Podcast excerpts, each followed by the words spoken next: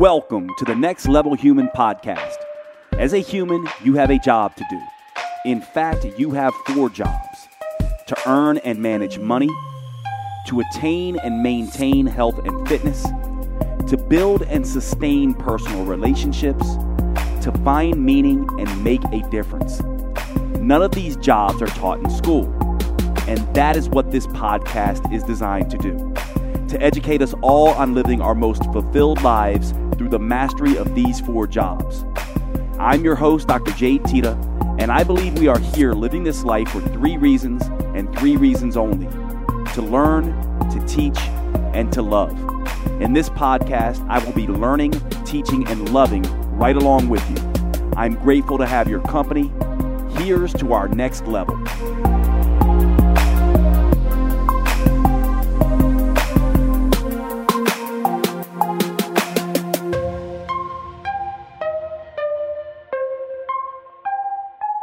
Welcome, everybody. Welcome to today's show. Uh, today, we are going to be talking about consciousness, and it's going to be I'm curious to see where this discussion goes. Um, some of you who are listening to the podcast are religious in your orientation. Uh, I would imagine most of you are philosophical in your orientation. We certainly have some people here that identify as atheists and religious types. I know I've had conversations with you all via DMs and uh, support and all of that kind of stuff. And I like the fact that there's such a broad audience uh, for Next Level Human and that uh, both religious, different types of religions, uh, types of people, and philosophically oriented people, and individuals who uh, really have no belief, really, atheists. And I think most of you know I would probably most aptly uh, classify myself as agnostic, meaning that um, I'm not uh, convinced that it is wise to claim I either do or do not know for sure uh, what is the nature of the universe and what is going on. However, in today's uh, episode, we are going to talk a little bit about one belief system that I have been introduced to uh, here very recently in the last six months and have been studying.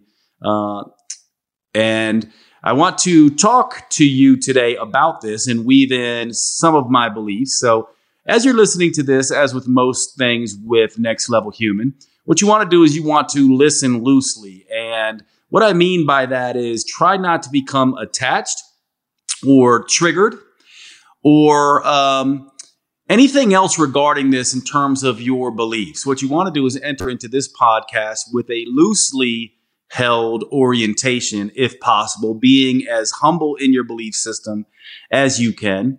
Uh, because what I'm going to present, I think, has utility for all of us in terms of uh, how we may be able to orient uh, our different belief systems into a better organizing framework, perhaps, around consciousness. And this uh, discussion of consciousness oftentimes goes to uh, aspects of the spiritual conversation that I think um, can be confusing for some people at best and irritating uh, at worst. And these orientations would be things around um, what I would call spirit, spiritualist ideas or new age ideas, things like the law of attraction, that um, the universe is somehow conspiring in your favor, or the universe has your back, uh, so to speak.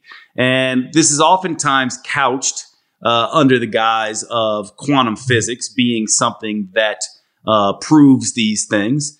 When in reality, I think if you talk to a true quantum physicist, which I am not, you will find out pretty quickly that now, that is not the case at all, that most people uh, do not understand quantum physics at all.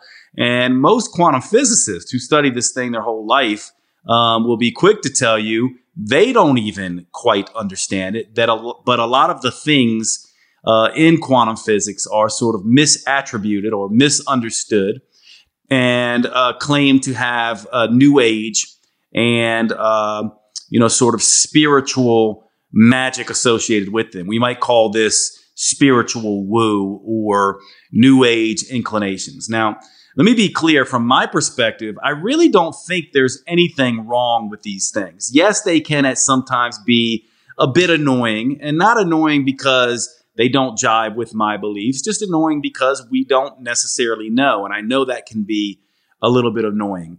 Um, but it is fun and perhaps very useful to play with beliefs. And let me tell you what I mean by this. What I have found in my work, uh, first as a uh, functional medicine clinician, and then later on, as I've delved more and more into psychology, philosophy, and doing more life coaching work, is that what someone believes and holds to be true has a huge implication on the way the world shows up for them and the way that they can bounce back from negative events in their lives. And from my perspective, whatever belief someone holds is perfect from my perspective, so long as it meets two criteria. Criteria one being that it is helpful to them, that it helps them manage life, which can be, as we know, very difficult, very troubling, very trying at times. As the Buddhists say, life is suffering. And that's one of the first things that we need to understand about life. Life is not fair. Life can be incredibly difficult.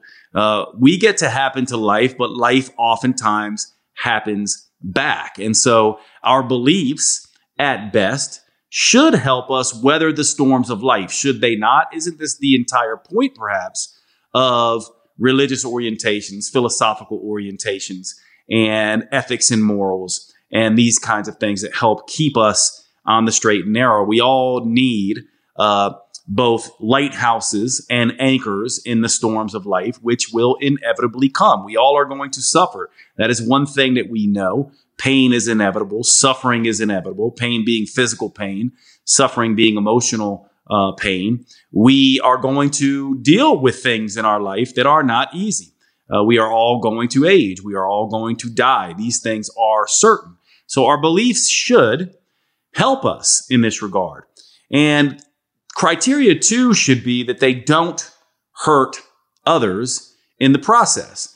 And from this orientation, you can see that many, many beliefs could help a person, but also in their uh, action and in their practice, uh, hurt others. So they can help us and hurt others. They can also hurt us and hurt others. Uh, and they also can help us and help others. And so my only true orientation has become whatever your belief is. I don't care if you believe that the universe is being run by a giant pink dinosaur. Um, so long as that belief helps you and help others, helps others, then I am all for that belief. Now, what I'm going to present today is a belief system that I think is directly compatible with um, many other belief systems and that may be something to begin to consider. Because when we think about beliefs in the modern age, what we normally have is there's very few people that believe strictly in one thing. Their beliefs oftentimes diverge and meander and move up and down and side to side. There might be some, you know, sort of uh, Christian religious uh, undertones. There might be some uh, Buddhist and or Hinduist Hinduism and or Taoist philosophy mixed in. Uh, and most of us really, when you really get down to it, there's very few fundamentalists uh, left in the world that have a very strict interpretation in a religious sense of what the world is and lives their life that way. Most people have adjusted uh, these religious doctrines and um, philosophical uh, discussions and beliefs and come up with sort of their own hodgepodge of ways of looking at the world. And many of us might say this is new agey. Some of us might just call this the new spiritualism. Uh, there's many different ways to look at it, but I think we could admit that if you took, you know, a hundred Christians or a thousand Christians or a million Christians and a million Buddhists and a million uh, Jewish individuals and a million New Age type people and and none of them are going to have exactly the same beliefs. So these beliefs do uh, change and are held in different ways. And ultimately, we want to be able to have beliefs that serve us while not hurting others and hopefully help us and help others. And so, to that uh, to that bent, to that discussion, we're going to have a discussion today um, with two sort of philosophies or metaphysics. Now, if you're not uh, used to reading philosophy and you don't understand what the term metaphysics means, it just simply means our sort of understanding of reality, the way that we think reality, reality manifests. And so, if you're uh, have a Christian metaphysics, your reality is one that would be that there is a God, a man God, an anthropomorphic God that essentially uh, is uh, looking after humans, and that there is a heaven and a hell, and all the things that uh, you know entail a sort of Christian metaphysics. Now, if you are someone who has more of a Taoistic or Taoist metaphysics, you will not necessarily see um, universe uh, as a consciousness that is aware of and or concerned uh, with humans. Uh, you will more see this as a philosophical creative force that uh, sort of is nameless, formless, shapeless, that does animate the world, that has uh, creative uh, potential, but is not really uh, able to be truly known in that sense. And so there are very different types of metaphysics from that uh, perspective. And we're going to talk about um, two of the uh, big ones in philosophy, one being materialism, which is the metaphysics and or belief that matter, in a sense, creates consciousness. And then we're also going to be talking a little bit about the idea of idealism, which is strictly speaking the opposite which says that consciousness or mind creates matter. And I'm going to be suggesting, at least loosely and humbly, that idealism may be the way that we want to be looking uh, at the world, and that Taoism, which is uh, my orientation, my primary orientation or metaphysics, uh, is more idealistic in its nature. Now, why would I be doing that? Am I doing this so that you would take on an idealistic philosophy? Absolutely not. I'm doing it because I think there might be some um, compatibility between this idealist view and many of the views that New Age individuals and spiritualists look at things. And I also think you might find very curiously that the idealistic view also is far more compatible with a religious God orientation or, we- or as well, and that materialism may not necessarily be. Now, let me be right up front here. Many of you listening to this may have more of a background on this stuff than I do. I'm just uh, doing this podcast today because this is what I've been studying for the last six months. Primarily, if you're interested in one of the books that I've read, which I've now, now read five times, which probably isn't enough, but it is a book called Materialism is Baloney by Bernardo Kastrup. And um, I'm probably going to butcher uh, his ideas, but that book also sent me uh, tearing through the idealistic world and the non dualistic world, looking at uh, people like Rupert Spira and others who hold this belief system. And from me, I've been playing around with this belief system because it seems to fit nicely with um, the Taoistic way that I look at the world, but it also has seemed to bring up questions for me and uh, information for me that has been extremely useful in adjusting perhaps my belief in a direction that is helpful for me and perhaps will be helpful for others. And so this is really one of these podcasts that is an idea based podcast.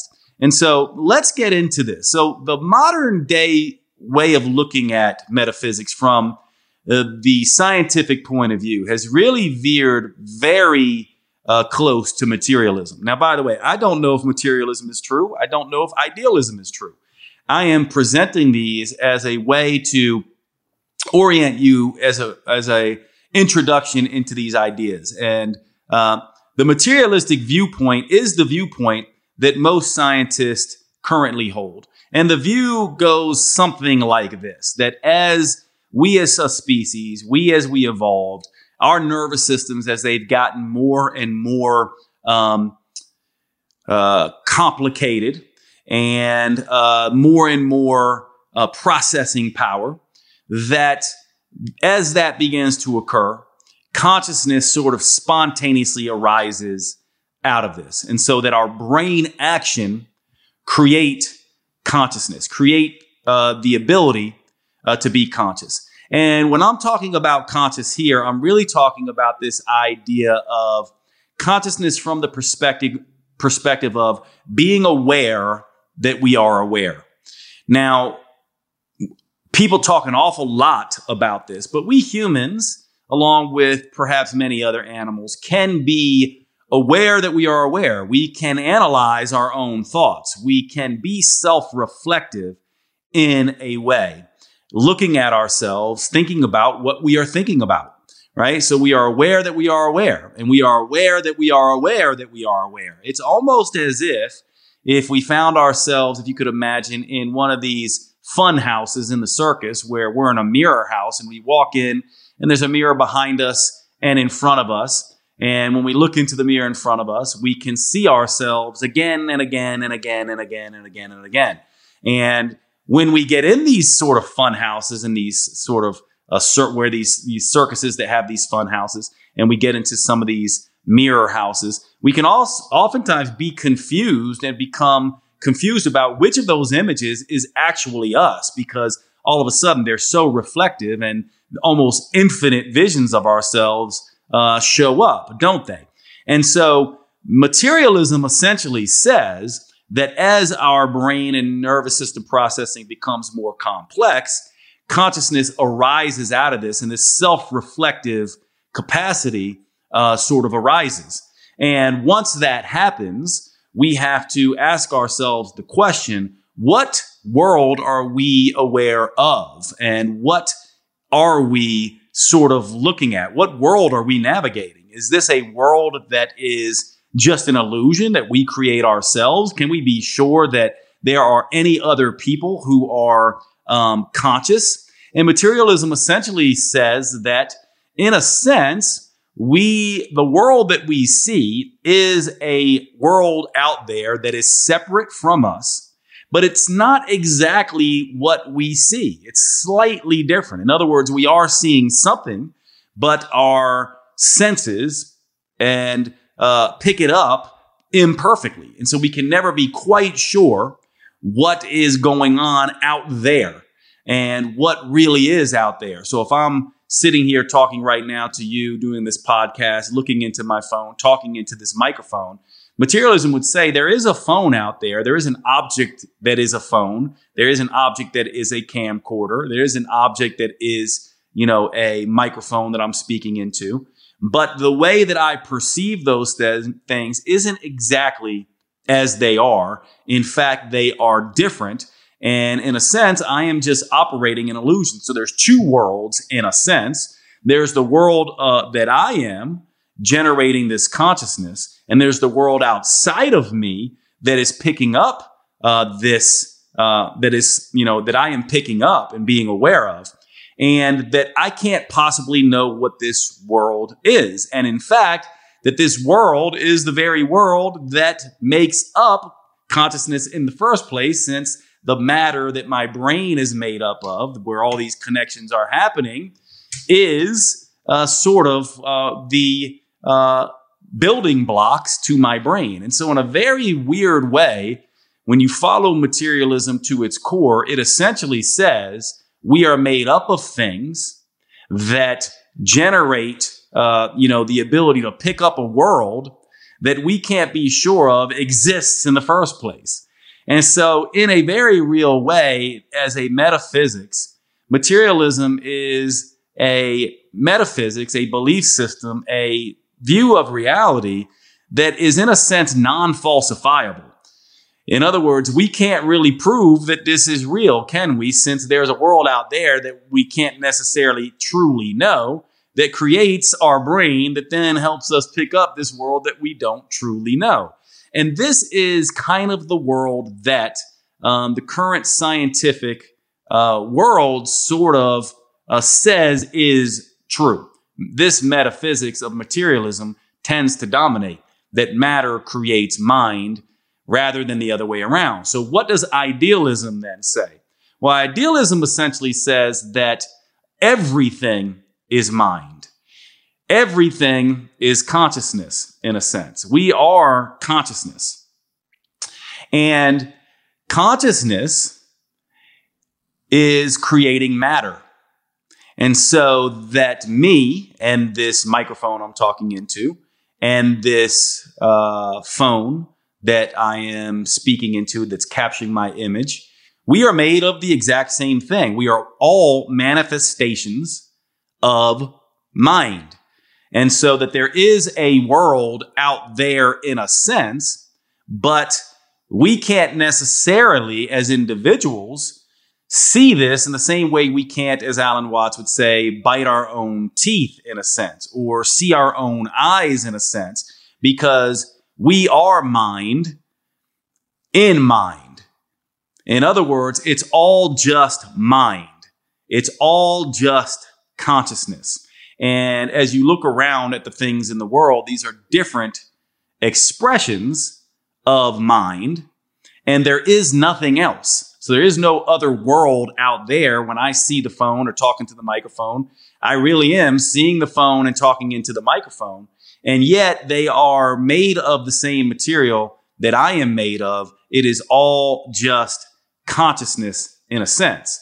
And my brain, our brains are simply a filter for this universal consciousness, almost like an antenna that downloads certain segments of this consciousness and that time and space are and the senses seeing tasting hearing touching all of these kinds of things are ways that we experience uh, this consciousness which we are. So in a very real sense the idealist philosophy might say something along the lines of we are fish made of water swimming in an ocean that has no surface and no bottom and has no beginning, no shore, and no end. So we are fish made of water swimming in water, unaware that we are the exact same thing that we perceive.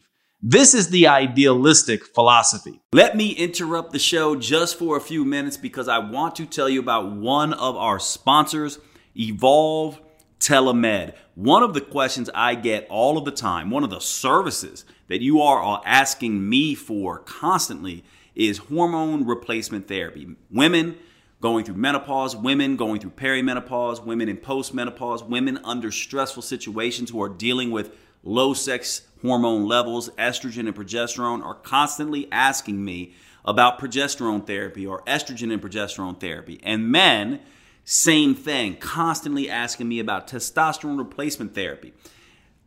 Plenty of you, many of you, always asking Jade, can you prescribe me hormones? I need testosterone if you're a man, or I need estrogen and progesterone, or testosterone if you're a woman. And I always have to say that I am no longer seeing patients in this way because my educational duties are keeping me so busy. And this is where Evolve Telemed comes in. I have been looking for a company that does bio-identical hormone replacement therapy, and that is critically important. If you're going to be doing HRT or TRT, HRT being hormone replacement therapy for women, TRT being testosterone replacement therapy for men, if you are going to do these therapies, you want the bioidentical hormones. You want the hormones that your body makes naturally, that your body can recognize, that is no different from the hormones your body would make if you were making adequate levels. Bioidentical hormone replacement therapy does just this. And Evolve Telemed is a company that I am now using for my own testosterone replacement needs and have been super impressed with the way that they have structured their business model. And so I am now bringing this service to you through my partnership with Evolve Telemed. Essentially, the way this works is you go online, you make an appointment with Evolve. Evolve gets a doctor with you on a Zoom call. They go through your whole case, they go through your blood labs, they then prescribe your hormones directly to you, and you can get those hormones wherever you are. You do not have to go to a clinic near you. All you need is to have an internet access point and you can meet with an expert in bioidentical hormone replacement therapy and get those prescriptions. Now you can see why this is so powerful, can't you? Because this is something that so many of us need and can benefit from for our aging needs, our sexual health needs. These things have profound impact on mood, hair, skin, erections, libido, you name it. These things do everything for our metabolic health and vitality. So I am incredibly excited to bring Evolve Telemed to you. Now, the link that you go to is drjade.com slash hormones. drjade.com slash hormones. This will bring you to the Evolve Telemed portal if you use the code next level, you will get a discount on checkout for your first patient visit. I'm very excited to be able to bring this to you, and I hope you will use Evolve Telemed. I know you're going to find it extremely powerful to move your hormone needs over to them. Check them out, Evolve Telemed. Use the link drj.com slash hormones drjade.com slash hormones for Evolve Telemed. And let's get back to the show. And so, one of the ways that you can think about this is you can think about um, this idea. Imagine you're looking at a lake, a body of water, and it's one of these completely still bodies of water that when you look in, it reflects, it has this reflective capacity that uh, essentially allows you to reflect anything on top of it. And you can kind of think of this as when this body of water becomes disturbed and has ripples put upon it, it creates waves. And as those waves form, as you look from one wave across the crest to another wave, you get this little trough, don't you? And at that point, you can see that there's some self reflection happening this mirror effect. In other words, one wave that is peaking is reflecting the other wave that is peaking, and there is this recognition across that divide of two waves. This self reflective capacity begins to occur. And this now appears a lot like that funhouse we were talking about, doesn't it? Where you can see across this mirror, this divide. And when you do this, you, the consciousness that is occurring right there, this is where ego consciousness perhaps occurs. As soon as consciousness can become self aware and reflect upon itself and essentially see itself almost like a, you know, sort of a whirlpool forming in the middle of a lake where across that boundary, you can see yourself or consciousness can see itself. This in idealism is what someone like a Bernardo Kastrup is referring to as ego consciousness. This idea that once this, this mind, this consciousness begins to form waves or ripples, and these ripples form these sort of troughs and crests, and there can be self reflection across two waves.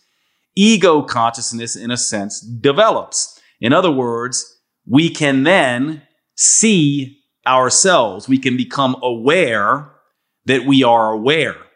And this, in the idealistic way of looking at it, is how we begin to form consciousness. Now, you can imagine as Jade, Teta, or you begin to form consciousness in one localized aspect of this infinite mind, I can then become self aware of me. And you then could form also a whirlpool somewhere within this body of mind. And so could other individuals. And the reason, perhaps, that we don't remember, don't understand that we are all just part of the same exact consciousness or mind is because, in the words of Bernardo Kastrup, we become self obfuscated in a sense. In other words, If I go outside in the middle of the day and look up at the sky, the bright sky, I won't see any stars.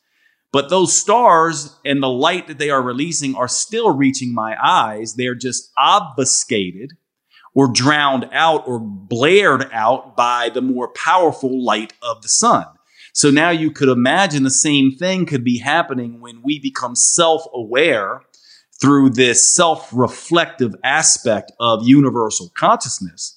We become self aware of ourselves. We get trapped in this funhouse, this uh, aspect of these self reflective, continuous reflections of these mirrors, mirror images, and we forget that we are part of something larger.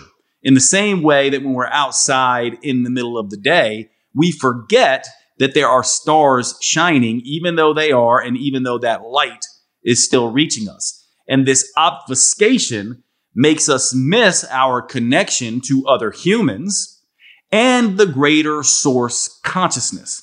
So you might say, well, Jade, why are you going through this? And maybe this is sounding really confusing. I'm going through this because I have uh, one of these pet peeves that uh, something that I find troubling. And one of the, and, and just see what you think about this as well, because perhaps you don't find it troubling at all. But I hear many, many people speak in very spiritual, very flowery, flowery, flowery, uh, in this very light, spiritual, flower, sweet type language we're all connected, everybody is one, love and light. You've heard this, these terminologies. And then I'm shocked to see some of these people behave and act and think and talk in ways that are completely destructive to themselves and cl- completely destructive to other people. Sometimes in violent ways, sometimes in destructive ways to themselves and others. And for me, I go, why is this the case? And many mystical traditions talk about this idea that the illusion of separateness from source consciousness is the, the sort of source of all fear and the source of our need to try to control others and try to chase power and forget that you are connected to me and I am connected to you and we are connected to them. And in a sense, we are de- derived from the, the same universal consciousness. And maybe now you're starting to see why this idea is perhaps a useful one to try on, even if it's not uh, particularly true in your mind or my mind or true in general. You could see that this idea of idealism begins to become fairly useful because it gives us a way of understanding the world that we see is the world that we see, that is derived of the same material that we are, that we misapprehend our separateness from it. And as such, we create suffering where suffering may not necessarily belong. And we forget in a very powerful way that we are connected one to the other, that you are me in a sense. I am you. We are each individual reflections expressions of source consciousness. And if you want to call source consciousness God, you certainly could. And this starts to then get into a very inclusive way of having a metaphysics that can be very inclusive of many metaphysical ideas. And in my mind, many religious orientations as well, because it looks and essentially says perhaps there is a source consciousness. There is a one creative force. And in a very real sense, this could be what many uh, monotheistic religions call God. And in a sense, this could be, in a sense, what the Taoists call Tao, this creative universal consciousness that, uh, you know, essentially is animating all of life. And in a very real sense, this begins to teach us some of the mystical traditions and certainly some of the things that some people feel they tap into when they are doing meditation or when they are having sex or when they are having a psychedelic experience or any of these things, exercise, whenever we tap into this feeling of euphoria that we are connected, that we are one, when we are praying, when we are meditating, this perhaps is the universal source consciousness that we are all essentially tapping into, that we are all a part of. And this idealist, idealist metaphysics begins to make this very tangible. At least it has made it more tangible for me. And it begins to address this idea of, okay, Jade, then why do we feel so separate? And what are we exactly? Well, if we are filters for consciousness, what that would mean is if you can imagine, you know, I'm a child of the 80s and I was born in 1973. So I still remember those old radios that you reached out with your fingers and tuned the dial. And it would sort of make this weird, like, sound until you hit on, you know, 107 uh, FM or something like that, where you could tune into a particular radio station. So if you imagine each of our brains as a filter for consciousness, and I, let's say, am 107 FM on that particular station, or if you want to think about this as a YouTube channel or a Spotify playlist, I'm tuned into a particular genre of universal music, which makes me look a particular way, feel a particular way, think a particular way, have a unique place in uh, the context of space and time that makes Jade unique and makes me slightly different and experiences this universal consciousness in a slightly different way than you do. And the same way that a dog has a different consciousness. And maybe, you know, humans are the FM channel and dogs are the AM channel and other animals each have their own channels and each of their uniqueness is being filtered in this way in a very uh, in in the way that we might filter a satellite signal or radio signals. And this is what makes us all unique. And this obfuscation, this self-reflective capacity that forms each of our egos, is what gives us the illusion that we are separate. But in reality, we are not. And this becomes pretty powerful way to begin looking at this because then it begins to explain why, for example, throughout history, bef- before the internet, we have learned about people who are working on particular problems, picking up things from dreams, having psychedelic experiences, picking up things seemingly out of the ether, working on problems, scientific problems, and then having someone all across the, the world, the planet, who knew nothing of this other person, who lived in a different culture, who was absolutely tapped into and working on the exact same problem, yet they had no way of knowing that each other were there. It also, it could explain things like uh, extrasensory perhap- perceptions, perhaps, um, uh, near death experiences, and the uh, very interesting commonalities between people when they go through near death experiences. They can start to perhaps explain things that science, in its traditional materialistic way of looking at things, has not been able uh, to explain. And what's interesting about this ideal idealist metaphysics is it doesn't contradict at all any of the known laws of science. It just presents a different way of looking at it instead of it being the hand going or you know sort of the glove going on the hand it's more the hand going in to the glove so to speak. It's just an inversion of something that perhaps is more useful for us as an explanatory mechanism for many of the things that both mystics and science and history have shown us uh, over the years. And this is why this can be so powerful, which brings me to my final uh, sort of musings on this subject. You have oftentimes heard me listening to this podcast say that we are each, each of us is a unique spiritual fingerprint. In other words, each human on the planet is unique. There has never been another you in the history of humanity, nor will there ever be again. And part of that has to do with your unique genetics, your unique personality, your unique occupying uh, time in history, and your context of the space in which you live. None of these things are the same as they have ever been, nor will they ever be. Life is constantly changing. So you are unique. You also are unique in your experiences, the people who have hurt and helped you uh, your passions, the thing that you are interested in, your superpowers, your talents, the things you're really really good at. Your personality, which we already said, which in, incorporate, incorporates your perception and your unique perspective. And of course, your pain and your suffering. And all of this uh, makes you incredibly unique.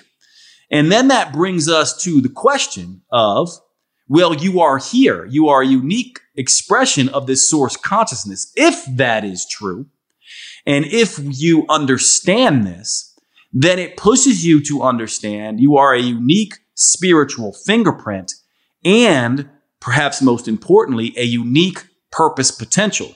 In fact, there is something perhaps that you can do in a way that no one else can do. Even if you and I teach the same things, you teach self development, personal development, you teach metabolism. But there's something unique about your voice. There's something unique about your perspective. There's something unique about the way you say it, the way you internalize it, the way that you teach it that will move people in a way that I never could. So even if we were born the same year, even if we are siblings, even if we have as close to it possible of the same upbringing, you by your very nature are going to be unique in a sense. And this brings me to this idea that this source consciousness, which we are all uniquely a part of and which we sometimes forget is still interacting with us in a way. It's still pushing us. It's still uh, influencing us. How could it not be? And that this perhaps is the thing that we need to be tapping into. And that perhaps as we walk through the world, our unique way of perceiving and interacting with this source consciousness that we are a part of is exactly what we need to be doing. And that the culture level way of copycatting everyone else that you see goes against this principle. And the base level way of pretending that I am the only person that matters on the world and that I'm completely separate from you also goes against this idealist way of looking at things and this nature of source consciousness. And perhaps this is why we have to understand that a next level human is someone that understands this and understands that they must always see themselves as an individual expression of source consciousness while simultaneously understanding they are also a direct connection to source consciousness and to you as also a direct connection to source consciousness, which means we must always take care of ourself and other because both are the same. You are me. I am you. We are them. They are us in a sense. And isn't this the nature of all spiritual, religious underpinnings in a very real sense? You can find this in every single religious allegory, myth, anything like that that you could possibly imagine. And these myths and these religions and these stories don't have to be literally true to express this universal truth. And so you do not have to take the Bible, for instance, as the literal word of God. You can still find, for example, universal truths in the stories. And the same goes for Judaism, and the same goes for Islam. And the same goes for uh, any philosophical tradition or any uh, mythological tradition from any of these ancient cultures. And when you begin to look at it this way, it begins to open up your mind in a sense to begin free you from the judgment about other people's beliefs, free you from the judgment about the need for your beliefs to be completely true, and allows you be, to begin to understand yourself and the consciousness and mind that you are derived from or an extension of. And I'm hoping that you begin to see this as something that is profound and something can, that can profoundly begin to free us from some of the suffering that we might have. And the final thing I would say here is if this source consciousness is the nature of it is such that it is self-reflective and that we are that self uh, expression of that self-reflective process and that we can't in a sense look at our own eyes or bite our own teeth without some of this self reflective process, without the help of a mirror, so to speak, to actually see us and become aware that we're aware, that perhaps we are the very ways in which this source consciousness dreams itself or perceives itself. Perhaps in a very real sense, without us, source consciousness would not be able to experience itself at all. And that us living our unique lives and following our purpose potential and being true to our spiritual fingerprint is exactly the point and is what evolves this source consciousness in the first place. And in this way, we are, in a sense, the instruments of God or source consciousness right? We are an extension of source consciousness. If you thought, if you think about our bodies as an analogy of source consciousness, then some of us are fingers. Others of us are toes. Some of us are elbows. Some of us are feet. We can't move. The world doesn't move without us being expressions and living out the expressions of our lives, which means we must do that from a perspective from now on of attending to our individual nature while also never forgetting we are connected to every other conscious being because we are all extensions of source consciousness. Like a giant octopus, universal octopus, with all these little suction cups all over all its legs. And then if you look closely, also all these little bumps all over its skin, with each of us being one of these bumps, one of these suction cups, a unique place in the infinite universal source consciousness that has a unique nervous system and a unique sensing apparatus that senses and samples one small aspect of the universe. And how powerful this could be if we begin to take on the job of evolving source consciousness. Because when we think about what source consciousness is, if it includes everybody and everything, then that means it is integrative. It has to integrate everything. Then that means it's holistic. Then that means it's never divisive. It's never dividing because it's all the same thing. And then so we can now become spiritual in our thinking and our actions by realizing that anytime we divide, dehumanize, try to have uh, non integrative thinking, non holistic ways of living, trying to go against the, the universal source nature.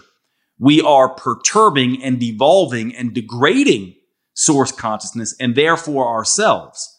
And anytime that we are inclusive and integrative and holistic in our ways of living and being with other people, with animals, with the planet, with the universe at whole, then we evolve source consciousness and ourselves. And that this is the path of the next level human.